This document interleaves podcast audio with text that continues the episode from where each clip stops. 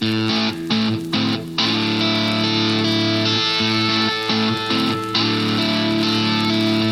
to the Pactum. This is episode 138, and we're here talking about things like theonomy and two kingdoms. Mike Grimes, how are you doing today? Doing good today. It's going to be a great episode. We have a fantastic guest, an expert in such things, with us today. Our guest today is the pastor of GraceNet Community Church in Wellington, New Zealand. He's also the author of Covenant Lord and Cultic Boundary. In addition, he hosts a Pactum approved podcast. For sure. Uh huh. Called Two Age Sojourner. Uh, our guest today is Michael Beck. Hi, Mike, and welcome to the Pactum. Hey, guys. Great to be with you. Well, first of all, some of our listeners, Mike, are going to have a hard time with your accent because you live in New Zealand, but I don't think that really sounds like a New Zealand accent. So, what in the world? Where are you from? Give us some background. yeah, it, it, it's South Africa originally.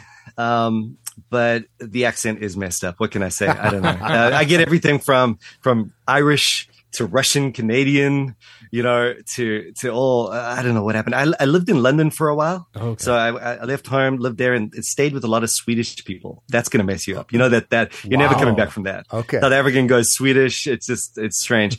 And then and then um, you know moved to New Zealand in 2005. So that's also an interesting accent mishmash going. I mean, New Zealand's a strange place when it comes to accents, uh-huh. and so you mix that with what I already had, and I don't know. You and then and then of course the big culprit, actually, American movies, Clint Eastwood movies. Clint Eastwood movies. you know, it's, it's really bad when you want to be a cowboy when you're a kid, and, and it just, you know, I mean, as a South African, it's just, it's messed up. You're you not coming back from that. You are a true Renaissance man. Yeah, we'll just put it wild. in a positive. so, did you yeah. grow, did you grow up in South Africa? yeah, grew up in South Africa, um, and again, sort of um, only left when I was eighteen. Okay, hmm. okay. So, yeah. what part of South Africa? Uh, Port Elizabeth. Um, uh, it is uh, J Bay. Is that kind of close to J Bay? Uh, yes, I mean my parents lived in J Bay for for many years. In fact, when, whenever I went back uh, recently, I would always go to J Bay hmm. okay. because that you know that's we did a lot of surfing, and uh, uh-huh. that's where you do the surfing. So, yep, right. um, yeah, beautiful, beautiful place. Actually, was recently there. Um, for the first time in like 15 years. Wow. So, yeah. I think Cape Town was the most beautiful place I've ever seen. Have you been there? Just just one time, 2010 for some conferences. I just oh, thought brilliant. it was just so beautiful. Hmm. Yeah, it is. It is truly. Huh. Yeah. So like Port Elizabeth is, I would say, uh, it's it's you know, it's, I'd say it's almost like the new. Well, it's never going to have Table Mountain, but it's kind of that new tourist hotspot almost. A I lot see. of lot of money's being pumped into it, and it's it's a, got a great coastline again, and a lot of good surfing and so hmm. forth. Nice. So right now yeah. in Wellington, you're that's coastal, right? Yes, coastal, right at the bottom of the North Island, so right in the middle of the two islands. Okay. okay. So I was doing a little research, and uh, one one site said it's the coolest little capital in the world. Why would hmm, they yes. call it the coolest little capital in the world? and where would you take Mike Grimes and I, if we landed and we're foodies, where would we go first? Yeah. Oh wow. Okay, it's the um, why would they call it? I don't know. Uh, well, we call ourselves the coolest little church in the coolest little capital. So okay, I could get behind that. that. um, it's very, it's very hipster. Um, it's very artsy. Lots of, lots of students, Parliament buildings, so forth. In fact, um, I, have used this description before, and it seemed to work well with Americans. Uh, San Francisco and Portland. Imagine they had a little oh, baby, boy. little tiny baby. That's uh, that's Wellington right there. Just a little baby Wellington. Uh, it actually, uh, an architect was telling me the other day that they modeled a lot of the architecture, the hills and so forth, um, off San Francisco. So it does actually look very, very similar. Oh, Some streets are almost parallel universes. Wow. Um, huh. Yeah. Okay, so where yeah. where would we eat? How about that? Ah, that's a tough one. I, w- I would take you to. Um, I always take. There's this place called Abra Kebabra. Abra Kababra Oh, with kebabs? Uh, yes. Oh, I, yeah, yeah. And it, it has not failed. I mean, I've, I've, I've impressed many of people with that. With that, uh, it's very unassuming. You sort of feel like you're walking into some weird little part of the inner city, but you know, you enter in, and all of a sudden, this like Turkish thing going on, and it's just, uh, man, it's it's it's unique. It's oh, unique. I mean, it's getting close to dinner well, time here for us. So yeah, uh, we're gonna we're gonna have to figure that out and get you guys down to Wellington sometime. Okay. We'll we'll work on that. Sounds good. That'd be great. So, Pactum listeners, Michael Beck is going to be with us for our conference, Yes. the All Things New Conference, October 6th and 7th, 2023. Uh, a number of you are going to be here for that. Right, yeah. Uh, but what he's going to join Darryl Hart, Mike Abendroth, and myself as a speaker. Uh, and so, Mike, talk to us about what you're going to be talking about. Uh, what are your topics? Give us like a give us a foretaste of things to come. um, yeah. Uh, so the one topic, uh, so I've got like a two part thing going on: the logic of the two ages, part one, and part two, kind of a, a the, the new creation and the already not yet. And so um, I, I like that. I'm excited about that because that that is basically an opportunity for me to to set things up at the at the beginning. You know, there there is one of my pet peeves is that when people talk about the two ages, they want to go straight to Paul of the New Testament or and you know you sometimes fail to realize that all of that is very dependent on this this this thing that's embedded in the opening pages of scripture. So and once you see that you can't unsee it you know? So it's it's i'm excited to to share that with people and and have them see it in the bible right from the from the get-go. Uh, and then and then in part two we kind of work through all the way to the new testament where that's where the action starts happening with with uh, the new creation kind of intruding into this present age and you have this already not yet dynamic going on so hopefully we get a build up and sense of climax to what jesus has done for us and where we're living now Good, good, awesome. super helpful as far as perspective and having joy in this life, knowing that there's something better to come. So, Amen. The already not reality. So can't wait for that. Yeah, super it'll great. excited. If we're honest, Yeah. uh, Mike, we're stressed here actually because we're trying to get everything ready to host all of these people. But by the time i know what that's like here, i know what that's like good. we've done conferences it's terrible i know the stress I, I feel for you Yeah. i'm praying for Okay, you Okay, good, good. We appreciate that. Yeah, we do. Uh, and we can't get you. Can't wait to get you here so you can try Runza. Yeah. Yes. Oh man, looking forward to it. Kind of, maybe. I don't know. We'll Right? see. Cabbage. Not, not a massive fan, but we'll see. All right, so let's let's transition and talk about the book. Yes. I have the book here in front of me. Uh, it's called Covenant, Lord, and Cultic Boundary. Subtitle, uh, Pactum listeners, make sure you're seated for this part. Uh, subtitle is A Dialectic Inquiry Concerning Meredith Kline and the Reformed Two Kingdom Project. Yeah. Mm, wow. I read that to my wife, Molly, just last night. And I said, Tell me what you think, honey. And she had this kind of baffled look on her face. And she said, I don't know. so It is So- fun to read that title to people and say, "What do you think it's of that?" true. It's a cool party So- trick. Yeah, it really is. You should memorize it. So I'm going to try to convince Molly that we could start having family devotions in it, but I, I, I don't know. I'm not sure if it's going to happen. That is a great idea. Yeah, I should do that said- first. having said that, uh, Pactum listeners, I love the book. It's fantastic. and I tr- I truly love the book. I read Mike's dissertation before it was the book and enjoyed that. Was edified, and now I've read the book and I've, I'm rereading some sections. Um, I, I love it so much. I asked our books bookstore manager to order 40, 40 copies. He said 4-0. I said 4-0. and I think he just told me we're going to get more in for the Pactum conference. So Wow. uh, it's a great book, uh, but it's definitely not for everyone. The message is for everyone. Um, and so I want people to buy the book who are pastors, who are academics, who like challenging reading. If you if you can read Calvin's Institutes, you could read this book. Yeah. Um, but, but beware, it's it's it's heady, it's academic, but the message the message is for everybody. So we're going to talk to Michael Beck today about the message of it. So you can listen if you're a scholar. And it'll help you to explain it better.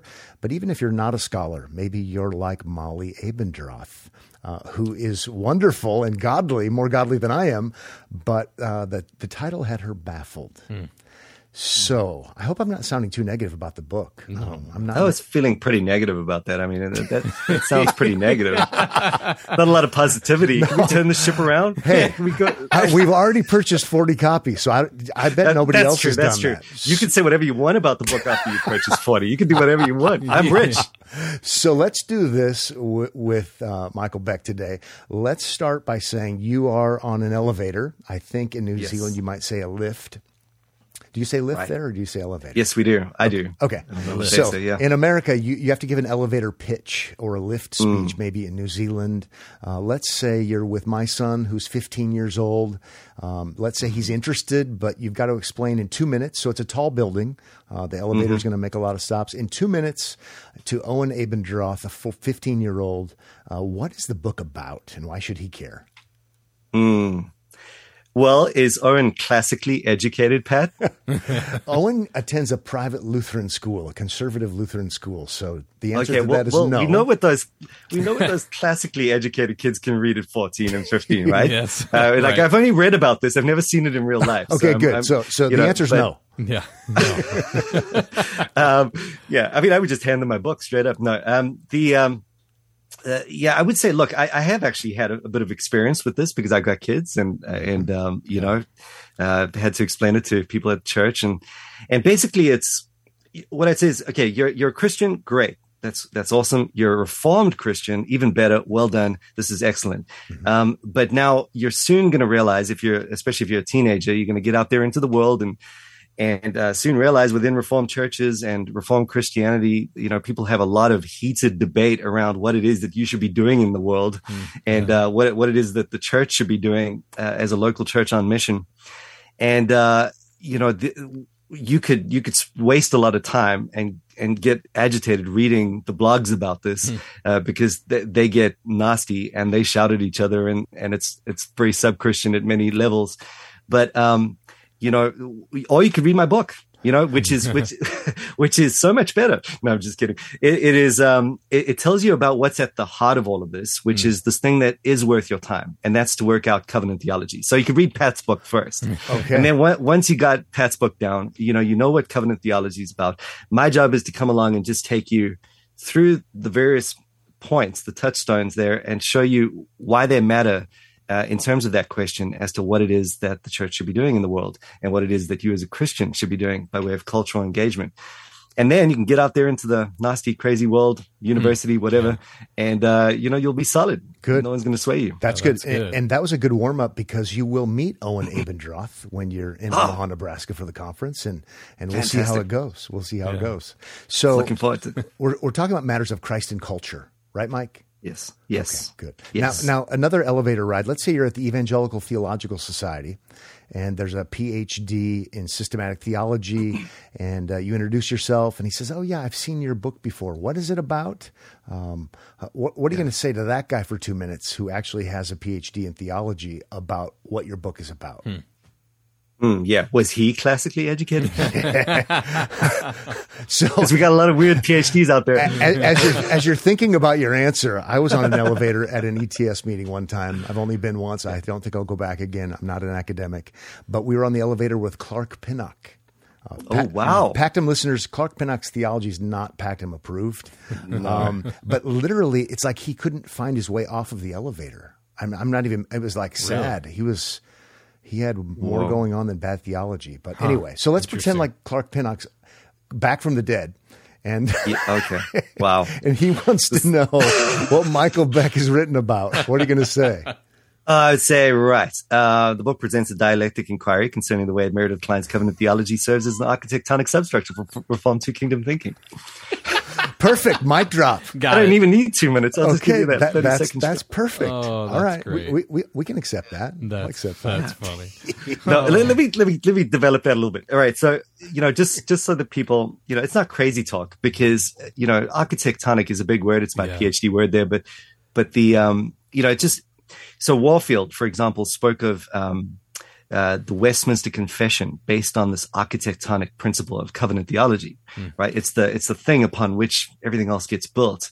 Um, and the dialectic inquiry is just the research methodology. So PhDs are usually in the know about that sort of thing. And, uh, and so it's just this, you know, thesis antithesis, what Kline says to other people, what they say back to him. And then, uh, you know, you just kind of evaluate the whole spiel at the end. And, um, one of the things, uh, you know, that's, that's good.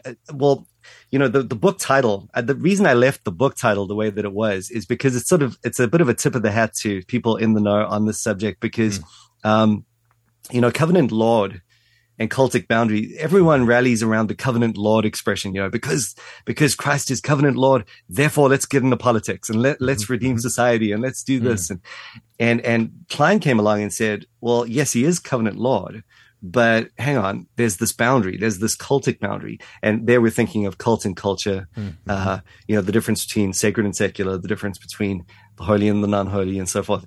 And because you know, Christ is covenant Lord. We have to respect where he himself put that boundary mm. so as to obey him properly. And so that the book is really a giant question, I think, as to where is that boundary exactly, you know, in light of this ongoing discussion between Calvin and his um, interlocutors. I think that is actually super, yeah. super helpful. Yeah, I think that's um, great. Yeah, I like the title. It's a great title. I, I thought was, I spent a lot of time on it. So don't just the title. well, thank you for dumbing it down for somebody who doesn't have a PhD. I have a I have a D min. in you know, demons are meant to be exercised, right? Now that doesn't matter. What matters is if you're classically educated or not. Okay. That's the theme oh, no. of this episode, yeah, I no. guess. I it's guess. a fail for both of us, maybe. I don't know. I was not classically educated. No, not at all. So that makes me want to say, then how did you get interested in all this stuff? I mean, well, I was, you know, in South Africa, it feels like everyone is a, a Christian, you know, at some level. Right. Um, they, they claim to be, you know, and, um, um, how did I, you know, that, that's how I got into it. Um, I, there is, uh, in New Zealand, this, this affront of of secularity, and mm-hmm. it's, it's, totally not Christian, you know, in every level. And so to plant a church in New Zealand, in Wellington of all places, mm. really left you with the question: Okay, what exactly do we have to do, you know, about this thing staring us in the face? Mm-hmm. Uh, do we do we have to do we have to transform, redeem this culture? Is that our job? Uh, and if so, how? It, theonomy? Do we get into politics? Hmm. Uh, that seems crazy. Uh, do we make Christian movies? You know, that seems lame. that seems really stupid. It's, especially, you know, having become a Christian at, at, the age of 20, I really didn't buy into Christian um, subculture at all. And, uh, uh, you know, Christian bands and so forth, Christian businesses, it just seemed like a crazy idea. and I remember reading uh, Michael Horton, Where in the World is the Church? Okay. Actually, now that I'm thinking about it, uh-huh. I don't know if you guys have you read that? Yep. yep you, you yep. heard that one? It was like oh, it was mind blowing. And I think that more than anything else probably started me down uh, this this track of just wow. So it's okay to actually just do the thing you're called to do as a church planter, mm-hmm. and um, and then uh, you know be salt and light in in the world without having to kind of get all overkill with this stuff. And um, I feel like that really has has you know helped a lot in church planting mm-hmm. and in ministry and then uh, it, it, sent me down this track to Kline, who was, you know, obviously at the at the base of all of it. And the first time I read Kline, I felt like I was doing something wrong. You know, it was so good. I, I felt like there was there was a problem here. So, so I just kept going. And, uh, so yeah. before, how about let, us how about if you explain what Two Kingdom is? So uh, yeah, yeah, we'll talk more about the contrast, what it isn't. You've already mentioned theonomy, but what is Two Kingdom? Yes. Um, well, you know, in the book, I talk about the Two Kingdom Project, which is, you know, just a way, it's maybe not the best title, and maybe the, you know, people in the Two Kingdom Project don't appreciate that particular label, but, but just as a way to distinguish it from the broader historical two kingdom mm-hmm. paradigm. And the, the reason that's necessary is that you see right from the beginning in the church, um, you know, New Covenant, uh, I mean, we're talking early church history, Didache, Epistle to Diognetus, um, uh, or even Augustine's Two Cities or City of God, mm-hmm. even Luther's stuff. None of that is based on covenant theology, but it's there. And mm-hmm. it's very two kingdom okay. uh, in the sense that it's trying to navigate what the church is, the kingdom of God is doing in the world, right? Mm-hmm. Um, but it's not based on covenant theology. Mm-hmm. And then what happened was around uh, the Dutch Calvinist stuff and maybe 20th century, really neo Calvinism. Uh, for the first time. I mean, I would say even Calvin and m- many of the post Reformation scholastics kind of stay within this basically two kingdom rubric, but they're not. They're not basing it on covenant theology. They're just kind of working within the existing paradigm. And then the Dutch guys come along and they go, wait a minute, we reject all forms of that two kingdom broader traje- trajectory of thought, that mm-hmm. whole thing. We reject it. It's all dualism. And then the Reformed Two Kingdom Project, in many ways, is a kind of response to that, where it's saying at two fronts at a historical level, you know, you've got guys like VanDrunen coming along and saying, all right, just be aware that although people only think in terms of a kind of Dutch neo Calvinism now that rejects this two kingdom paradigm, yes, just be aware that that has not been the case throughout history. So just be aware, everyone just hold that in mind. Mm-hmm. And then at another level, what the two kingdom guys now are doing within the reform camp is they're presenting a, a very distinct form of two kingdom theology that is based on covenant theology that that was not luther's thinking or thinking that went before it it's in line i think but it's it's um it's distinctly based on a certain kind of covenant theology. And here's what it is: it, it says that uh, Christ, you know, who is Lord, again, the covenant Lord, rules mm-hmm. over all, but he does so through the means of two distinct kingdoms that are regulated through two distinct covenants. The one is a common covenant, common grace covenant, mm-hmm. mm-hmm. leads to the regulation of a common kingdom, and then the redemptive covenant, covenant of grace, which is you know governing the eschatological kingdom, mm-hmm. mm-hmm. and um and so again there you can see that that covenant basis very clearly. Good, good. That's super insightful and helpful. So there's the Lord, the, the Lord Jesus is King over all, but He administers yes. His sovereign reign in two different ways. Is that right to say, or is there a better way to say it?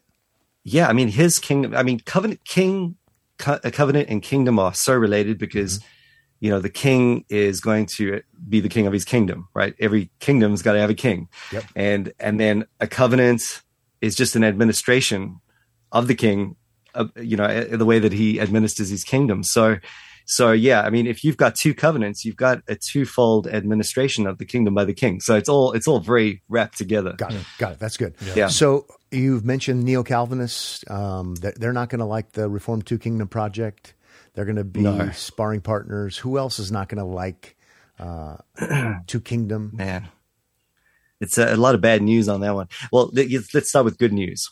I'll tell you who d- who does like the Reformed okay, Two Kingdom good, stuff. Good. Uh, the Reformed Baptists are usually good with this. Okay. You know why? Because they they kicked all that theonomy stuff out when they changed the Westminster and turned it into the 1689. Okay. You know that that's they're like, okay, there we go, done deal. We've we've covered that ground already. And you know it's funny. Uh, so uh, what, what you're this, saying is that David VanDrunen and, and R. Scott Clark, they're both actually closet Reformed Baptists. Well, I'm saying that they, Scott, that's for they, you. I know you listen to the Pactum. That was just to, just to get your dander up. Uh, and if you are listening, uh, Scott, I'm not a, a 1689 Federalist, so just uh, just just to have that out there as well, just so that you don't. Um, so uh, the um, you know the, the they were forced. It's interesting. It, it's a whole other thing actually, but but you know the Reformed Baptists were kind of forced into a two kingdom perspective, whether they liked it or not. You know, they were being kind of forced into disestablishment. So it's very easy for them to see that their local church gatherings that were being kind of persecuted were mm. not you know the the magistrate and the, the thing was different and it's it's really a fascinating study on its own right and the other thing that happened that was really interesting i got a kick out of this all the theonomists that were you know slamming the the Klineans mm-hmm. would always lump them together with the Baptists. So mm-hmm. Klineans and Baptists got lumped together by the by the theonomists. I got a real okay. kick out of that. Okay. Um, but but that that I suppose leads to the bad news in that most of the reformed world, unfortunately, I think it's because of the influence of of mono covenantal thought, uh, Dutch Calvinism, holistic worldview theory, transformationalism, all these things have, have, maybe even COVID has kind of kicked into, you know, government telling churches what to do and it's exasperated the situation a bit. But most, uh, most are, are, are not, um, very keen on this idea of the Reformed two kingdoms. In fact, I think the probably the person that would tell you that uh, most clearly is David VanDrunen himself. He's had to bear the brunt of that. I mean, I'm always amazed. He is such a he's I mean anyone who's re- read his material will know he's this balanced, careful, nuanced thinker. He just does such a good job with everything he writes. And then you see these nasty responses come along and, and it kind of gives you an indication for where people are at in the yeah. reformed world yep. against the two kingdom yeah. idea. But um, he's super kind. I, I, he's super kind. And yeah. what's interesting to me is uh, he's a friend of the Pactum, a personal friend as well. He's he's so burdened, I think, for so much of this because of things like the doctrine of justification. Mm. The, the, yes, they're gospel issues. I, otherwise, I don't think he would have as much passion about all this stuff as he does. And I think the same is exactly. true for you. Um, yeah, yeah. So I appreciate yeah. that. So talk, totally. so so theonomists don't like two kingdom, and theonomy's on the rise. Maybe it's also yes. because we're we're tired of you know where our culture's going, not just with COVID and government telling us right, what to do, yeah. but we, we want people to be to more you know better behaved. Um, right, right. In America, yeah. we say you know the culture's going to hell in a handbasket, so maybe theonomy has the answer. It's so funny though, because when I go to America, it feels like I've stepped into a Christian world. Really? You know? Interesting. Yes. And then I come back to New Zealand. I'm like, oh, here's real life. You know, this is, this is actually how it's meant to be.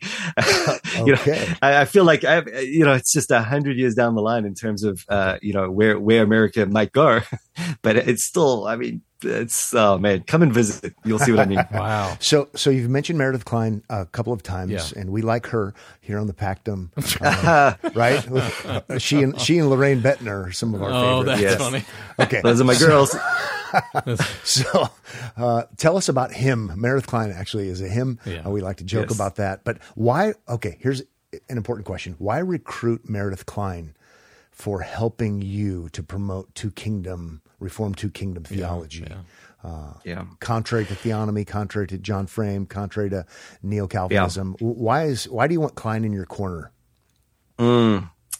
Just a quick one. I um I tried to name my I just had twins. I wanted we had a boy and a girl. I wanted to at least name one of them Meredith, but my wife wouldn't let me have any of that. Not even not couldn't even give. I mean, I had an option, boy or girl, but it didn't work. Anyway, Oh, what uh, I think the Bible says he who finds a wife finds a good thing. So congratulations on having Yeah. twins, and praise God that you have a good wife. yeah. Amen. Amen. Yeah. Um, so yeah, no, Meredith Kline. Um, so for those who don't know, yeah, he was this brilliant, brilliant scholar, Old Testament guy.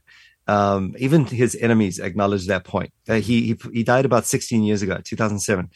Um, but brilliant, brilliant scholar, did some heavy hitting work on ancient Near Eastern stuff, which we won't get into now. Had this long, uh, career, um, in, in, you know, the Westminster seminaries and, um, Gordon, uh, Conwell as well. Um, but he was why you want him in your corner, I think, is that he took Geerhardus Vos's biblical theology and uh, you know took it into 2.0. You know, he he he just moved that thing forward in ways that developed what were definitely within the the conceptual resources that Voss had put on the table. But things like protological, typological eschatology, uh, Kline just came along and, and just moved that forward like a hundred years. Um, the holy and the common, the distinction between the two. He gave this really awesome, fresh exegetical punch to to everything that was being said about uh, covenant theology. So a lot of what we were talking about the other day, Pat, just a, a good theological exegetical undergirding to to covenant theology. Um, but specifically, you know, because what he was saying things that were saying were sounding really different from another big authority, John Murray, and um, and they were moving in different directions. And eventually, this thing sort of takes a life of its own. And you got Kline versus Bahnsen, who's kind of a student of Murray, and Kline versus Frame, and Kline versus Norman Shepherd, and and all of this this uh, back and forth and polemic, uh, one way and another, um, led to a decent amount of material from which the two kingdom guys now draw, you know, a lot of their fodder and a lot of their understanding. Uh, that most of them were students of Kline, and um, and why that why Kline's covenant theology in particular was so helpful was that he made this. He showed that there was this parallel between uh, the covenant of redemption and the covenant of works in the garden, and they were both meritorious, and they both had a, this eschatological reward, and they you had to work to enter into rest, and um, and part of what Adam had to do uh, was involved this cultural mandate, right? This cultural task. So so you know if it's true that adam failed and then christ as the second adam has now come to do what the first adam failed to do and he's doing the and he has done the cultural t- he's, he has dominion now um, then it's very very dangerous for us to come along and and go okay well hang on. We want to pick it up from where adam left off. And um, we want to carry on with that cultural task that you know as if jesus didn't even come you know and as if he didn't succeed in what he did. So kline makes that point very very clearly and then together with that he uh, takes he takes israel off of the table as a kind of norm for the for the church today. You know saying that israel was this unique thing. You know it was echoing what was going on with adam. It was foreshadowing christ. There was something unique and eschatological happening there. It's definitely not what the church should be you know aspiring to be politically right now. And he he helped us to see that. Um then uh, the final thing, it, it, I think this is where VanDrunen really just charges with this point, where Kline basically takes uh, the doctrine of common grace and roots it into the Noahic covenant and shows how that is so important to to be clear on. And um, I think VanDrunen has really just just uh, developed that in, in ways that are, you know, more in line now with natural law and so forth. But but uh, just very important for for showing the validity of a two kingdom idea. So why didn't you? Um, let's not leave that alone yet. Let's talk about the the Dominion mandate, the mandate that Adam had. Um, Yeah. if if we think somehow Adam failed, we all know Adam fail, failed. If yeah. we think somehow now we need to pick up that ball and do it ourselves, uh, yeah. and we don't see that Christ has done it, what's what's the adverse effect? Why is that so tragic and and problematic for us? Yeah, I mean, uh, you know, it, it it gets to the heart of what's behind this language of redeeming culture and so forth. Mm-hmm because you know a lot of the squabble and this is kind of why this is really why i wrote the book i think more than any other reason is you know you'll have one one blogger come along and you know and shout well we shouldn't use the word redeem for culture and another guy says the the opposite thing and then, then they're all they're all very heated about this and no one really understands why mm-hmm. but as you get further and further into it you realize actually with this language of redemption is is kind of important this mm-hmm. is you know we use that language when we talk about the gospel so to redeem culture, you got to be very, very careful with that. That that's like, you know, are you saying that you you are doing something that a lot of Christians will understand only Christ can do, mm-hmm, mm-hmm. Um, and, rightfully, and, rightfully so, only Christ can yeah, do, right? Exactly, and and so you know, then there'll be a lot of uh, nuance and pushback and and so forth. Well, by redeem we mean X, Y, Z, and we don't mean this. And okay, fine. You know, if, if there's a sense in which we only want to engage with culture um, in a way, you know, so let's let's use the example of of the moral law, right? Mm-hmm, mm-hmm. So as Christians, hopefully it's clear to most that well, this is not always even that clear, but but hopefully it's clear that um, you know we're not going to pick up the Ten Commandments and try and engage with it as a covenant of works mm-hmm. because Christ has fulfilled that for us, mm-hmm. and yet there's some sort of role that the law continues to play for guidance, uh, normative, so forth. Well, you know, there might be a similar thing that can be said for culture in the sense that Christ has achieved the mandate, mm-hmm. Uh, mm-hmm. and, and, now there's an ongoing normative reality in the cultural mandate. You know that, that that could be said, but there again, you're not you're probably not going to use the language of redeeming culture, and you're you're probably going to be very much more careful with with uh, what what the the call to Christians and churches is. But that's exactly where the problem comes in. You read some of these um, neo Calvinist books, and they're not careful with the language, and they're they're really uh, they're, they're making it sound like if you do this work, then you will live you know then you will uh-huh. enter into eschatological glory you know so church it's time for us to just get to it and get into politics and redeem culture and make more christian movies and start mm-hmm. christian businesses and start christian bands and and eventually we will enter into this eschatological reward which is just you know even if a lot of them don't mean it as outrightly they're they're using language that even neo calvinists now are starting to realize is a little bit um, a little bit reckless. So, mm. so a lot of that is, you know, uh, geared to to address that particular issue. So you talked about Israel and the uniqueness of Israel. That was a big thing for Kline. Some yeah. people are going to hear it and they're going to hear it wrongly and think, "Oh, unique uniqueness of Israel. That's that's dispensationalism." Uh, oh, right. Is that? Yeah. Are we talking about a uniqueness of Israel like dispensationalism is, or in some other way? And talk about typology and and uh, what we do mean by that. Yeah, no, yeah, I, it's interesting though because kline has been referred to as a kind of crypto dispensationalist, and I, and I think that um, and it does. I think a lot of what kline says is actually quite helpful for people making a transition from dispensationalism into reform theology. Agreed, agreed. Because he is more guarded with those things. You know, reform guys just want to flatten the whole thing out typically. And, you know, we are Israel and, and so forth. And, mm-hmm. and let's kill the Amalekites. You know, that's where, that's where you get into theonomy basically. And, um, and a client is going, hang on, uh, no, no, no, that is not that is not the way. There's much more uh, multiformity in the story of Scripture. It's progressing. There's mm-hmm. unique elements that we have to account for. There are elements of discontinuity. So as Baptists, you know, we're we're seeing a lot more discontinuity than Presbyterians um, and other Reform guys. Uh, but even you know, with that with that one aside, you've got you know, even if you're all, you know, Baptist, you're, you're still seeing elements of discontinuity and, and having to figure that out. Yes. So Israel is just one of those things, you know, it, it's kind of like how unique is Israel?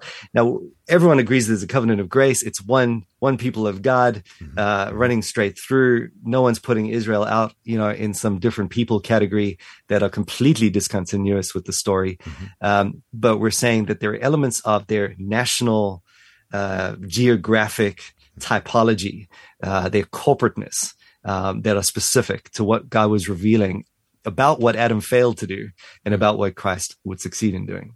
Hmm. So, in a Reform Two Kingdom project, from your perspective, we're, we're, never to try to go back and make every nation on earth, you know, Israel's. yes, they had that would be a big problem. They had a unique Yeah. purpose, um, a unique purpose as as the unfaithful son that would anticipate the the faithful son, right? The Lord Yes, Jesus Christ. exactly. It's meant to point to Him. Uh, Yes. So it's one. and even things like um, you, you know what, what kline drew out was this thing called eschatological intrusion in that you know the, the the blush passages in the old testament where they go and exterminate the canaanites basically uh, as a theocratic army Uh-huh. you know every, everyone has to talk about that with unbelievers and everyone has to think about those passages what exactly does that mean well kline showed w- what it meant was you know this is this is now god crushing the head of the serpent. This is what it looks like mm-hmm. when the theocratic king returns with his theocracy which will be you know it's going to be a theocracy at the end. Yes. and then mm-hmm. everyone against the king and his kingdom is going to you know face his wrath. And mm-hmm. uh, the imprecatory psalms reveal this you know so so the idea is not to start uh, uh, you know theonomy and try and like wipe out the unbelievers right now. It's to pray for the return of christ you know and to to understand that there is there is a, a hell to pay literally. And there is something uh, that's going to happen as as jesus the true joshua enters into the land with his host of heaven. And uh and you know what we have in israel is a giant glimpse of what's coming like the flood you know?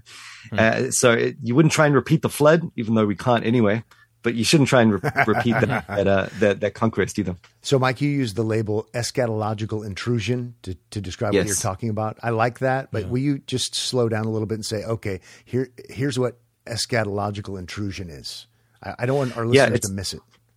No, no, totally. Um, you know, think about eschatology. We think about what usually, you know, it's the doctrine of the end, right? Um, Even though that's probably not the best way to look at it, but there, there it is. You know, it's kind of um, typically people think about that thing that's going to happen, right? Thing at the end of the story of the Yep. Bible when Jesus returns and so forth.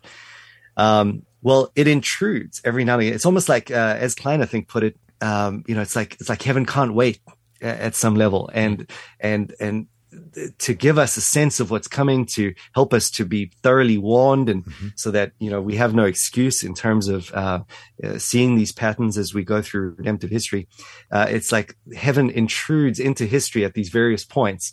Uh, the flood would be one such intrusion where the, the, there is a kind of end of the world at that point. You know, the, the heavens above and the heavens below unite in the waters above and the waters below. And, and it, and you have the end of the world and then the entrance into the new world. Um, that's a, that's an intrusion.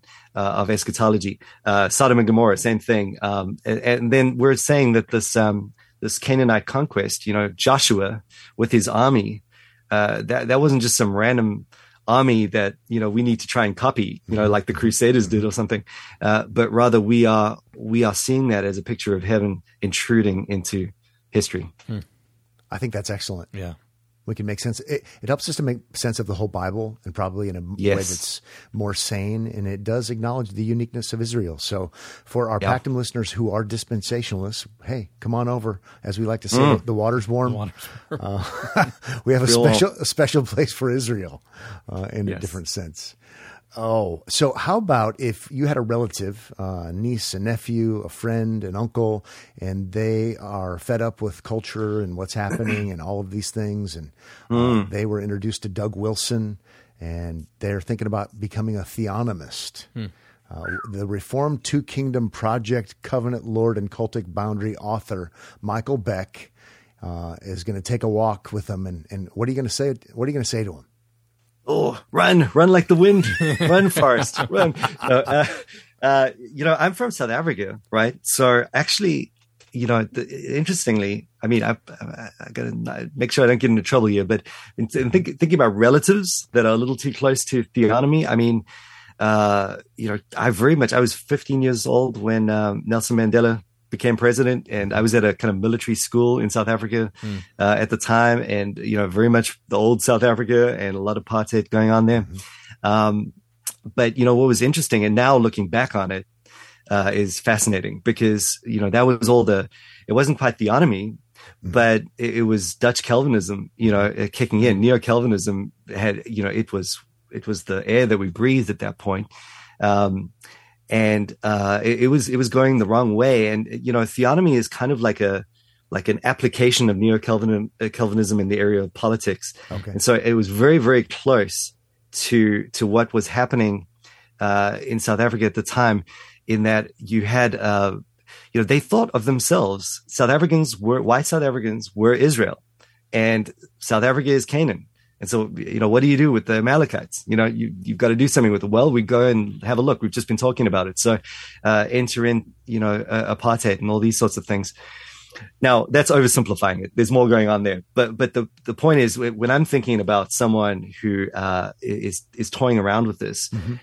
often I want to highlight to them, hey, we've actually got some real life examples of mm-hmm. of mm-hmm. you know it's not like this is a completely abstract idea this is we can we can look at how this has worked out in history and it, it, the Crusades is another one I think, uh, where where it just it, are you sure you want to be part of something like that?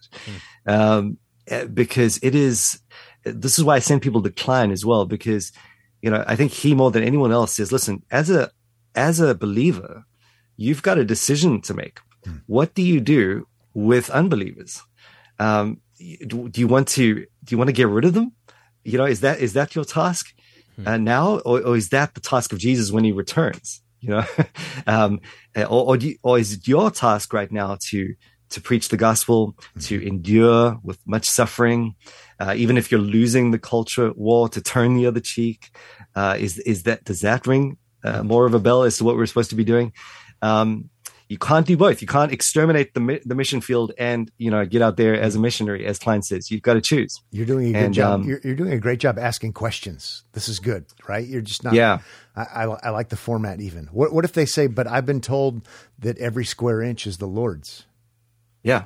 Well, you know that because He is the Lord, you should obey his word. He put a co- he put a cultic boundary in place. Okay, he is good, covenant Lord, good, good, and there is a cultic boundary. So, it, ironically, the people who are claiming the, the covenant lordship of Christ mm-hmm.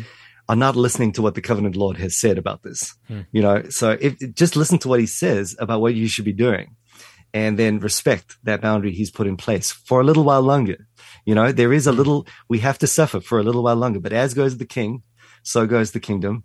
You know, Jesus died on the cross. That wasn't winning the culture war. You know, he was killed by the Romans. And, uh, you know, are we better than the master? You know, those sorts of things are hmm. important mm. to, to think about. Kline actually does mention that, you know, you got to be very, very careful of blaspheming the work of the spirit over the last 2000 years, saying that, that the church loses when we lose the culture war. I mean, that is just not the way it's happened. You know, the blood of the martyrs has been the seed of the hmm. church. Yeah. So, and, and that's huge. So, Mike, why do you think uh, so many theonomists um, somehow promote a form of justification by faithfulness, by faith and yes. works? Um, yes. Why, why is that? That is because of this thing at the bottom of it, uh, monocovenantalism, I would say. Um, you know, more than anything else, um, it's it's basically the denial that there is um, uh, a covenant of works concept. Okay. Um, it, it's called mono covenantalism because there's one covenant. It's kind of all splurged together. Mm-hmm. Everything is by grace. Um, uh, it's uh, as as they put it, everything is grace constitutes it, and then law regulates it. So uh, there's no eternal covenant that's a works based covenant. There's no uh, there's no garden covenant that's works. It's all just one big covenant that is by God's condescending grace, and then law regulates it. So. Adam was in by grace, and then he had to do a, a really good job you know mm-hmm. uh, otherwise he ends up in trouble. Um, and then israel same thing. They're in by grace. And then listen blessing lies in obedience. So if you if you obey mm-hmm. then you're then you're blessed. It's no different for the for the christian. Uh, that's why we we have to follow the same political strategy. Mm-hmm. but but it's also true that we follow the same sort of uh, covenantal strategy in that you're in by grace. Now just do the best you can to get to the blessing of God, hmm. and uh, and you know that's the problem. So this is why you're so passionate about you know the the classic doctrine of the covenant of works being a covenant of works. Yeah, um, I am and, and, definitely, and not mixing law and gospel because yes. you ruin both of them. Uh, but yes. so many times, uh, dear listeners, even pay attention. Um, even recently, uh, Bahnsen's son came out and basically said, absolutely, my father was behind Norman Shepherd, and he believed yeah. in a form of justification by faith and works. Hmm. Yeah. Well, that's yeah. problematic, and it's probably tied to having to carry out the dominion mandate, something we have to do. Again, confusing our work with what Christ does. These issues yeah. become really important, and they actually become gospel issues. Hmm. Uh, wouldn't you mm. say? Absolutely, couldn't agree more. Yeah. that reference to Bahnsen's son is in the book. So there we go. There's a little plug. There you go. There you go. Excellent. Excellent. Maybe shifting gears a little bit. Uh, I, am looking at Mike Grimes across uh, the studio here, and he looks like he wants to ask a question about what in the world multi perspectivalism is. So, Mike, why don't you ask about that? Yeah, what is multi perspectivalism? Oh, Because Who that- promotes it? That's in the book too. yeah, who promotes it? Why don't you buy it? Explain that a little bit to us. Because I don't, Um, I don't understand it, and I've read a lot of John Frame. yeah. Um, uh, it's uh, do we us have to? Do we have to talk about this now? I don't think we do. Just, I'm just joking. let's do the elevator Um, pitch. Yeah, quick yeah, two it's, minute. It's John Frame's brainchild. Um, so he's, you know, and Vern Poythress is um, is the other guy behind this. Uh, he was a student of Frame. Um, so, so again, it flows from this idea in in uh, Frame of the covenant Lord, right? So uh, there's the covenant Lord piece again. That's the rallying cry. Right. Covenant law, therefore, perspectivalism, uh, which is very different to what uh, Kline is saying, because you know, for Frame, applic- the theology that we have to be doing is the application of the word to all of persons and all of life. And, and the idea is if Christ is covenant law, then every part of the word needs to be applied to every part of our lives Okay. as the people of God.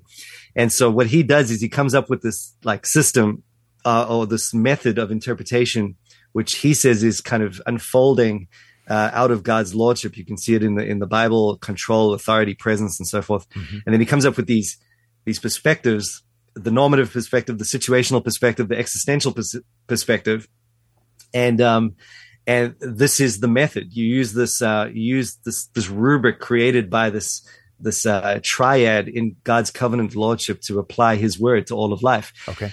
And uh, just to show you how slippery this gets really quickly, I mean, the normative perspective is not the Bible. It's it's my perspective of the Bible. Hmm. The situational perspective is my perspective of the context to which my perspective of the Bible is to be applied. Uh, the existential perspective is the perspective of the person who's making their perspective of the norm in their perspective of the application, you know, and so forth. It just gets crazy.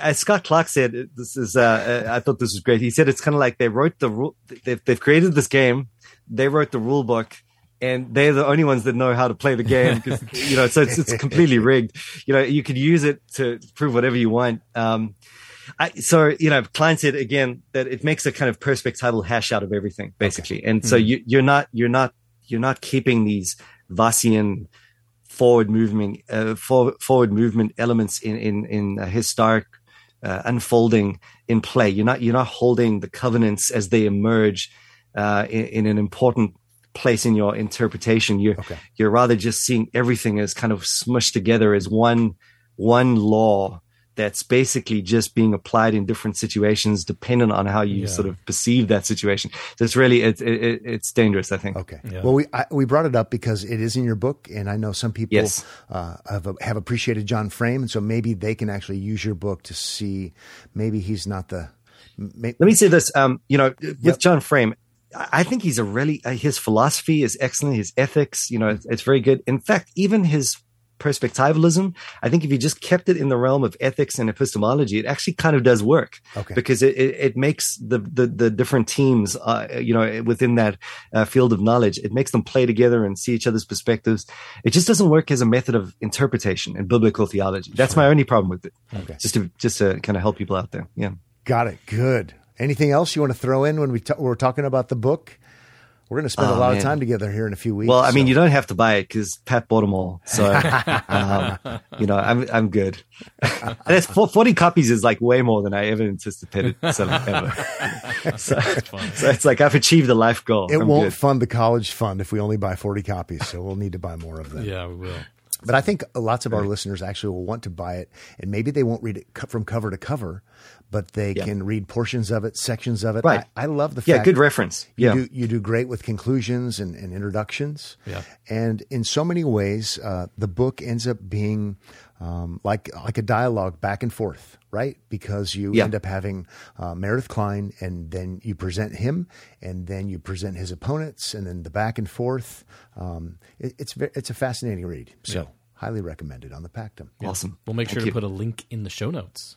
All right. For sure. Mike, thanks so much for being on. We really appreciate it. Yeah, thank you. Yeah, pleasure. Thank you. If you want to be in touch with Michael Beck, you can find his church website, gracenet.co.nz, because it's New Zealand. You can also find the website for Two Age Sojourn, Two Age you can edit that, Mike. Yeah. Two Age Sojourner, and it is twoagesojourner.com. Also on Twitter, Two Age Sojourner. You can find Mike's book on Amazon, uh, and We'll link to it in the show notes for Sounds sure. great. Yeah, you can find us online on Instagram and Twitter. You can be emailing us, connect at thepactum.org. Thanks for joining us here on The Pactum today. We'll see you next week on The Pactum.